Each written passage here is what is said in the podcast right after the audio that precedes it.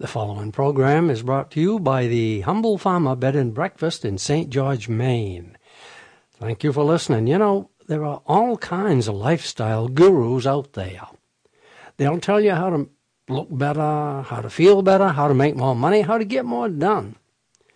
I just saw one article listed online that you can download.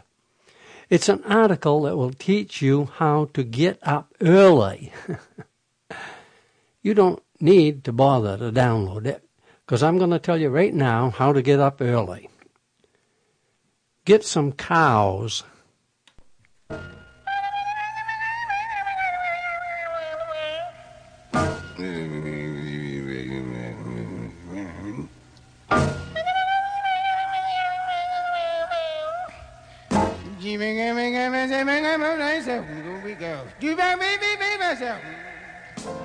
Hi there, this is Clark Terry here, reminding you to pull your bearskins a little closer to the fire. That's it. now you're talking. Hey. Ah, watch out for those snapping sparks. Everybody cozy? Now the good news is that you're in time for the humble farmer. You've worked hard all day, you deserve to relax now. So stay right there and listen to the best of this kind of music.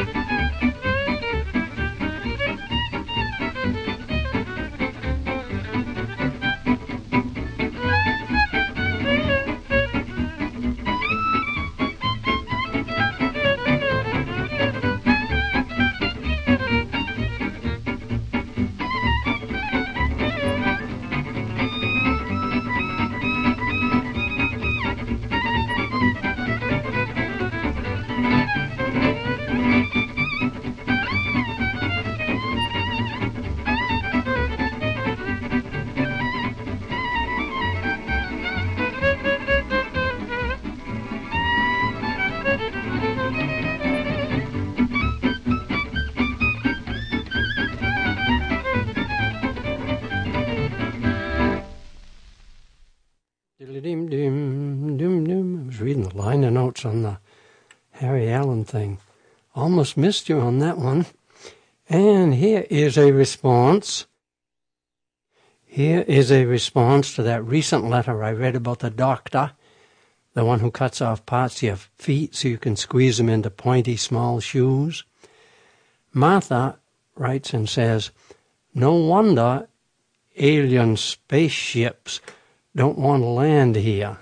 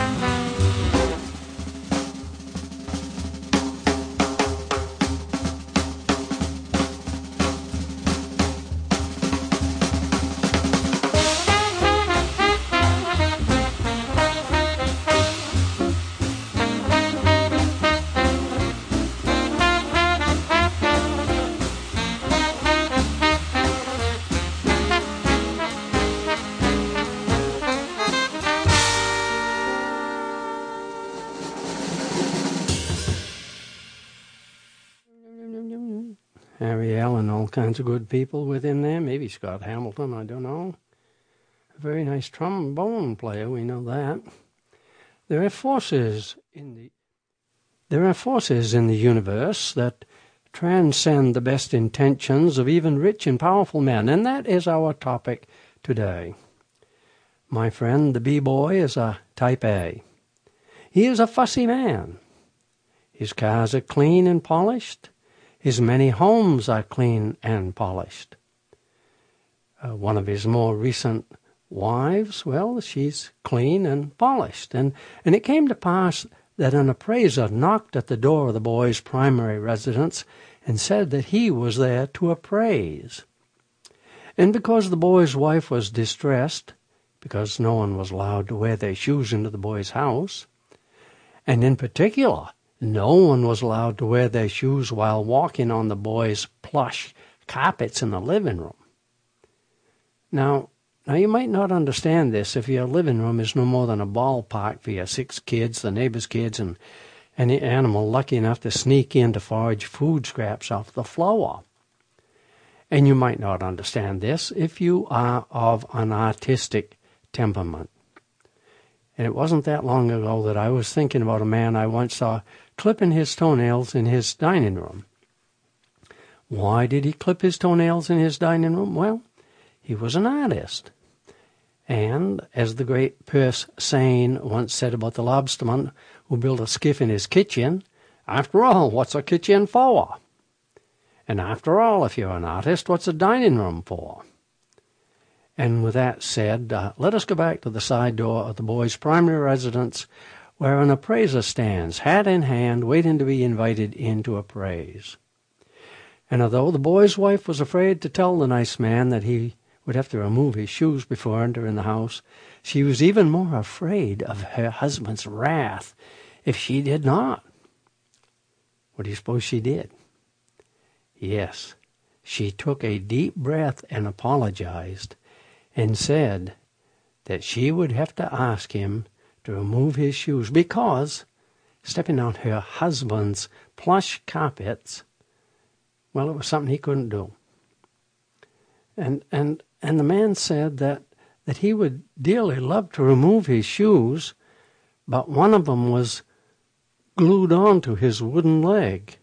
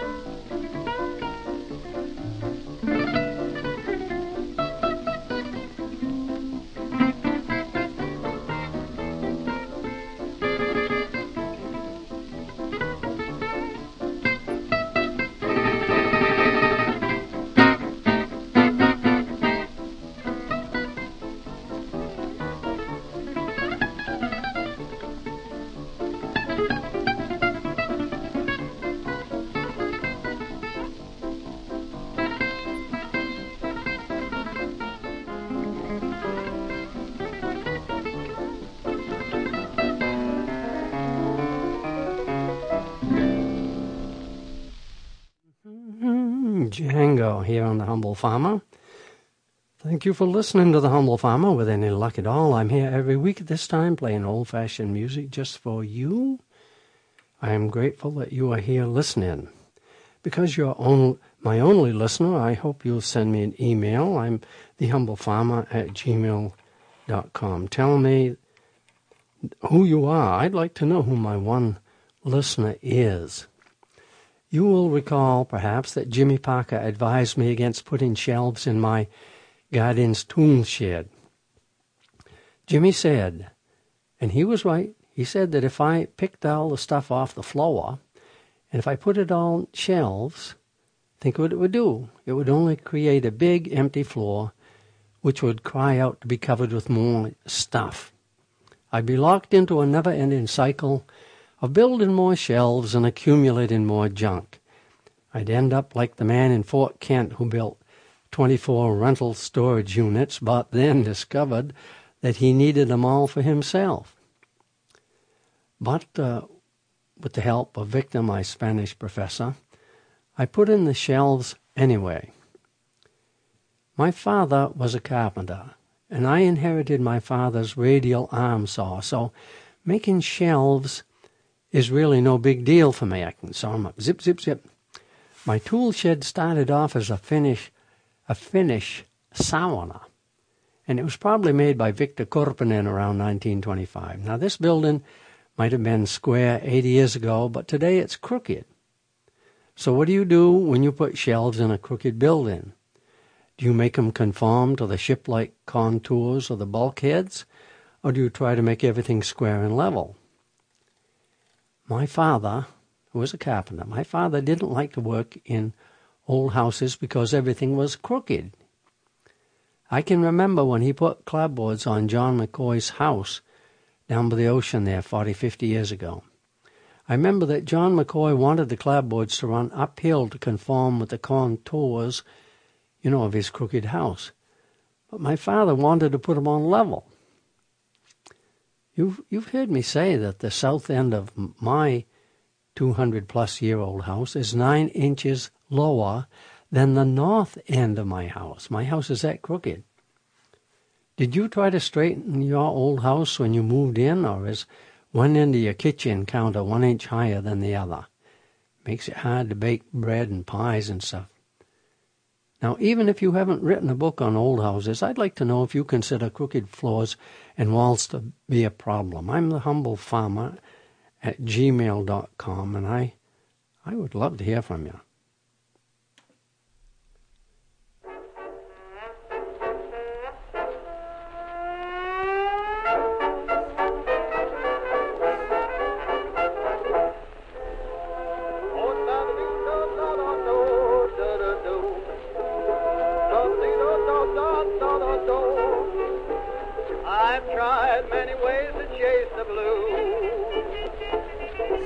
Find there's just one scheme to use. Your clouds of gray will drift away if you keep this in mind each day. Keep on ruining, crooning a tune. Don't give sorrow chances to bloom. You'll see the bluebirds coming near when they hear here. So keep on crooning just like a bird. Warble morn, night, and noon. If you want to drive away the gloom, keep on crooning a tune.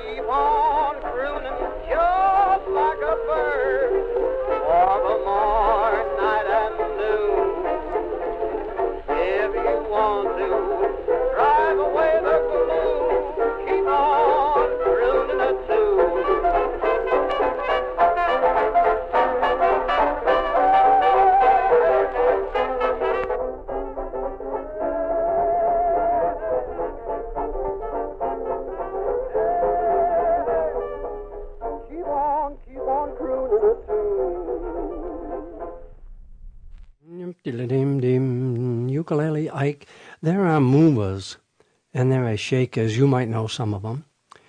And then there are just plain movers. Every time I go away for a day or two, when I come home, my wife Masha, the almost perfect woman, has moved around some furniture. Does this happen in your home?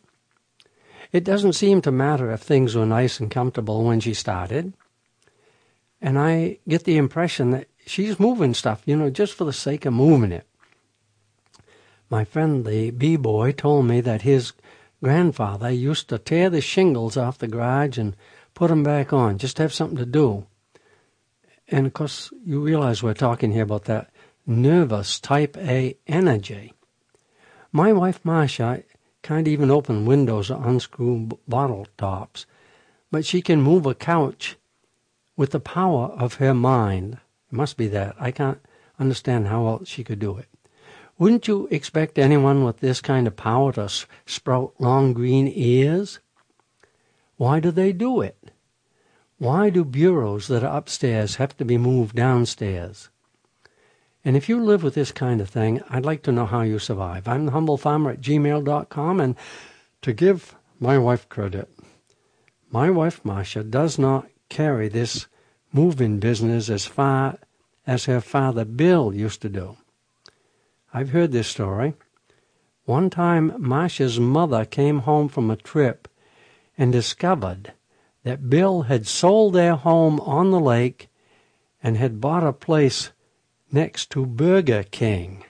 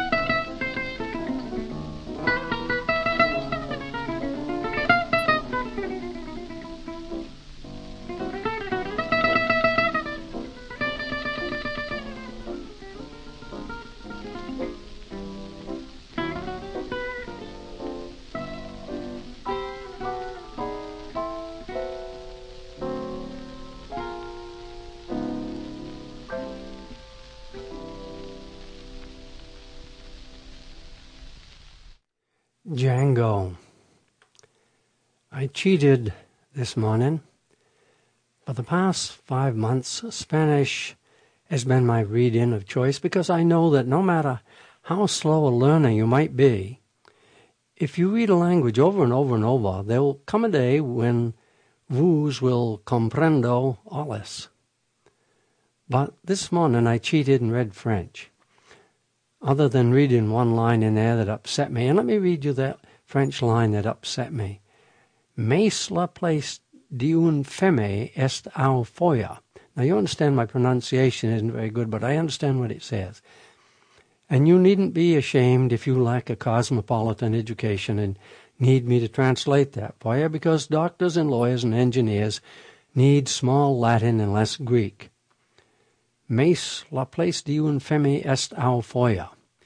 But the place of a woman is in the home, and that's what upset me reading that. And besides reading that one upsetting line in there, I noticed for the first time that on the front covers of all my Harlequin romances, and I probably have 50 or 60 of them in almost all of the Indo European languages, except English. Yes, listen closely. On the front covers of each of these Harlequin romances is a picture of a man with black or brown hair hugging a blonde girl who's wearing a low cut dress. Yes, on the cover of every Harlequin romance, you will see a blatant example of age discrimination. My question to you is why don't some cheerful 70 and 80 year old people pose for those covers? Don't old people hug too? You know, those, a lot of us who are 80 years old still have teeth, so we can even smile for those cover shots. And if you think about it, you realize that the only difference between young people and old people in those cover pictures would be the color of their hair and a somewhat lower decolt I can't say it decolletage.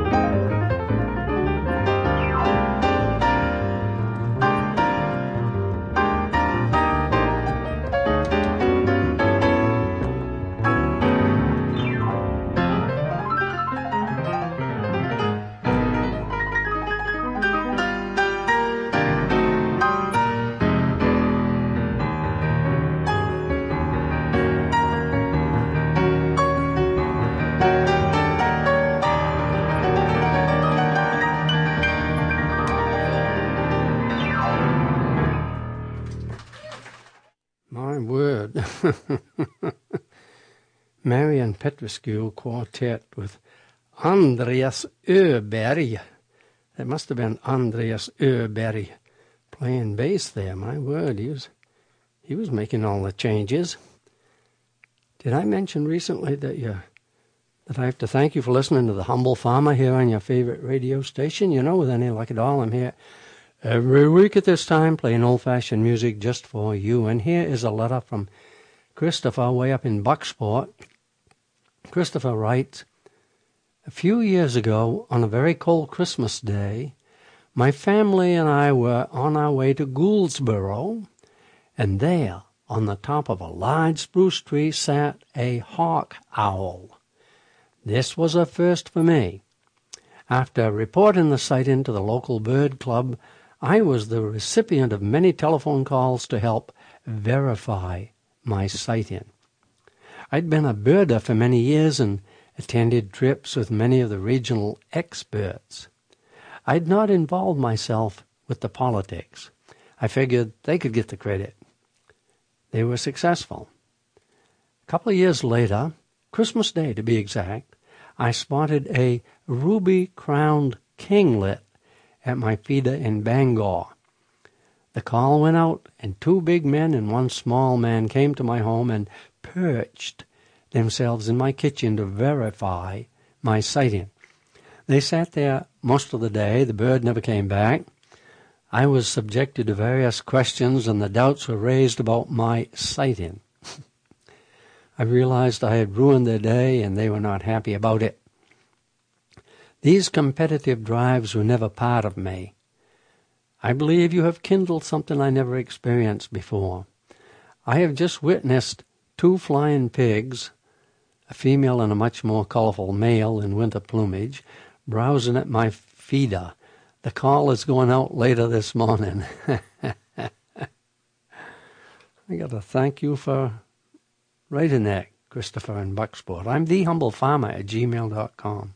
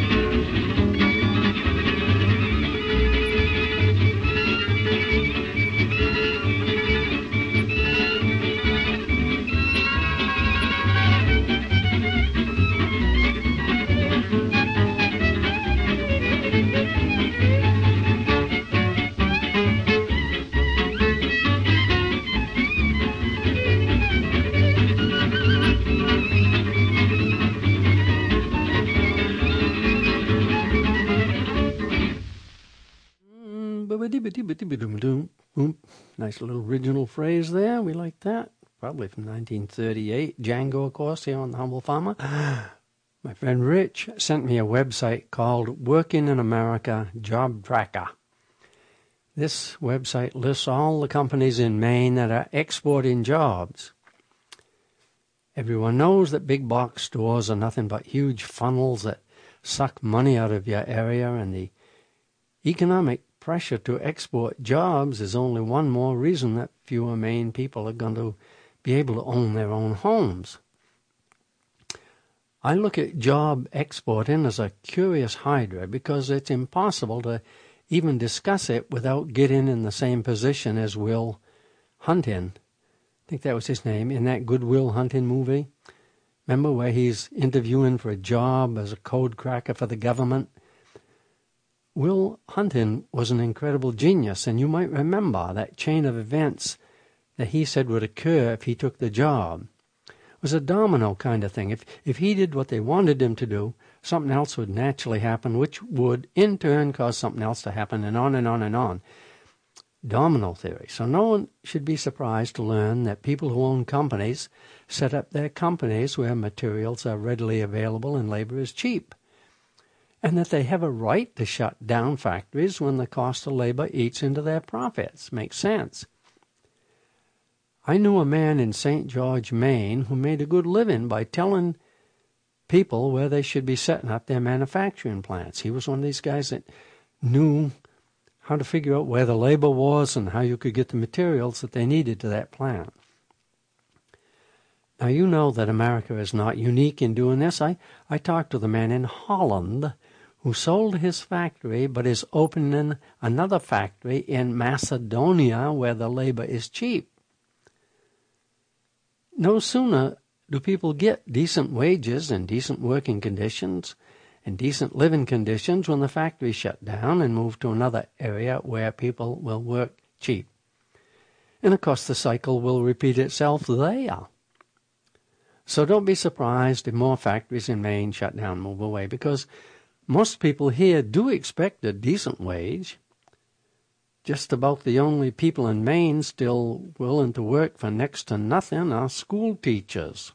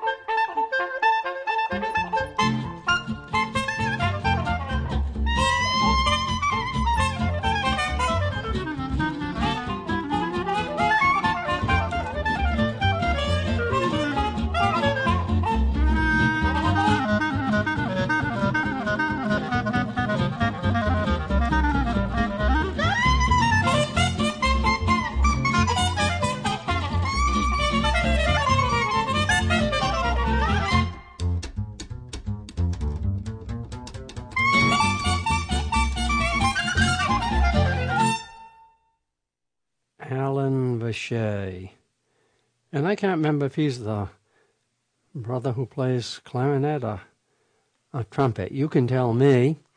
Dear Humble, this letter says, after this Friday's excellent show, I had occasion to see a segment on the late night news about these ridiculous, ridiculous stiletto three to six inch pointed hundreds of dollar shoes for women.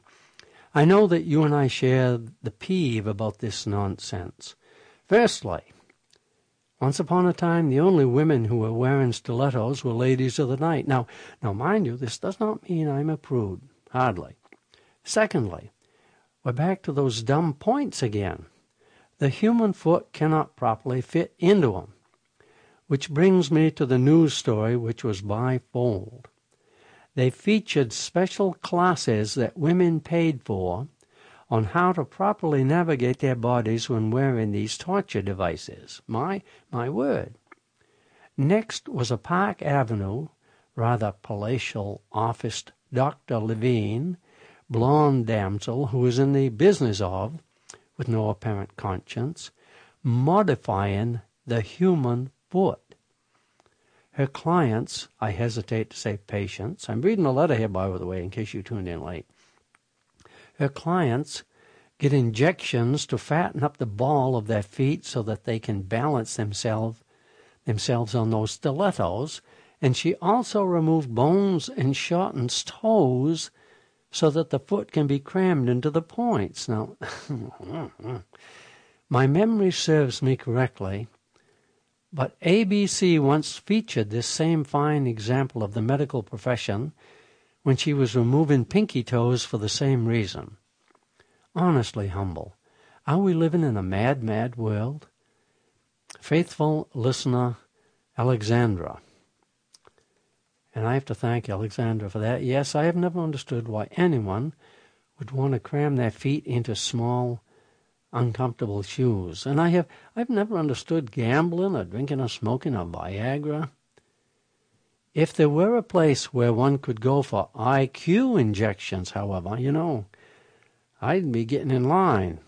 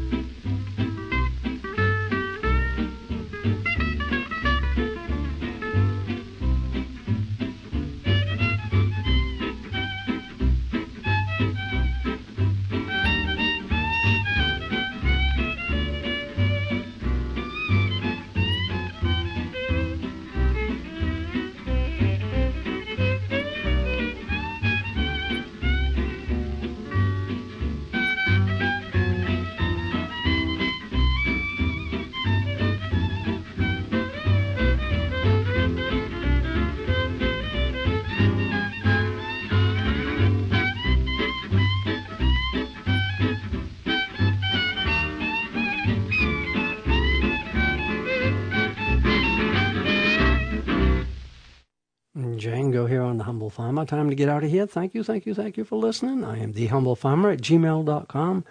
Love to hear from you. Yes, I, I like to leave you with a little thought when I can. Give a person a fish and you feed him for a day. Teach a person to use the internet and he won't bother you again for weeks.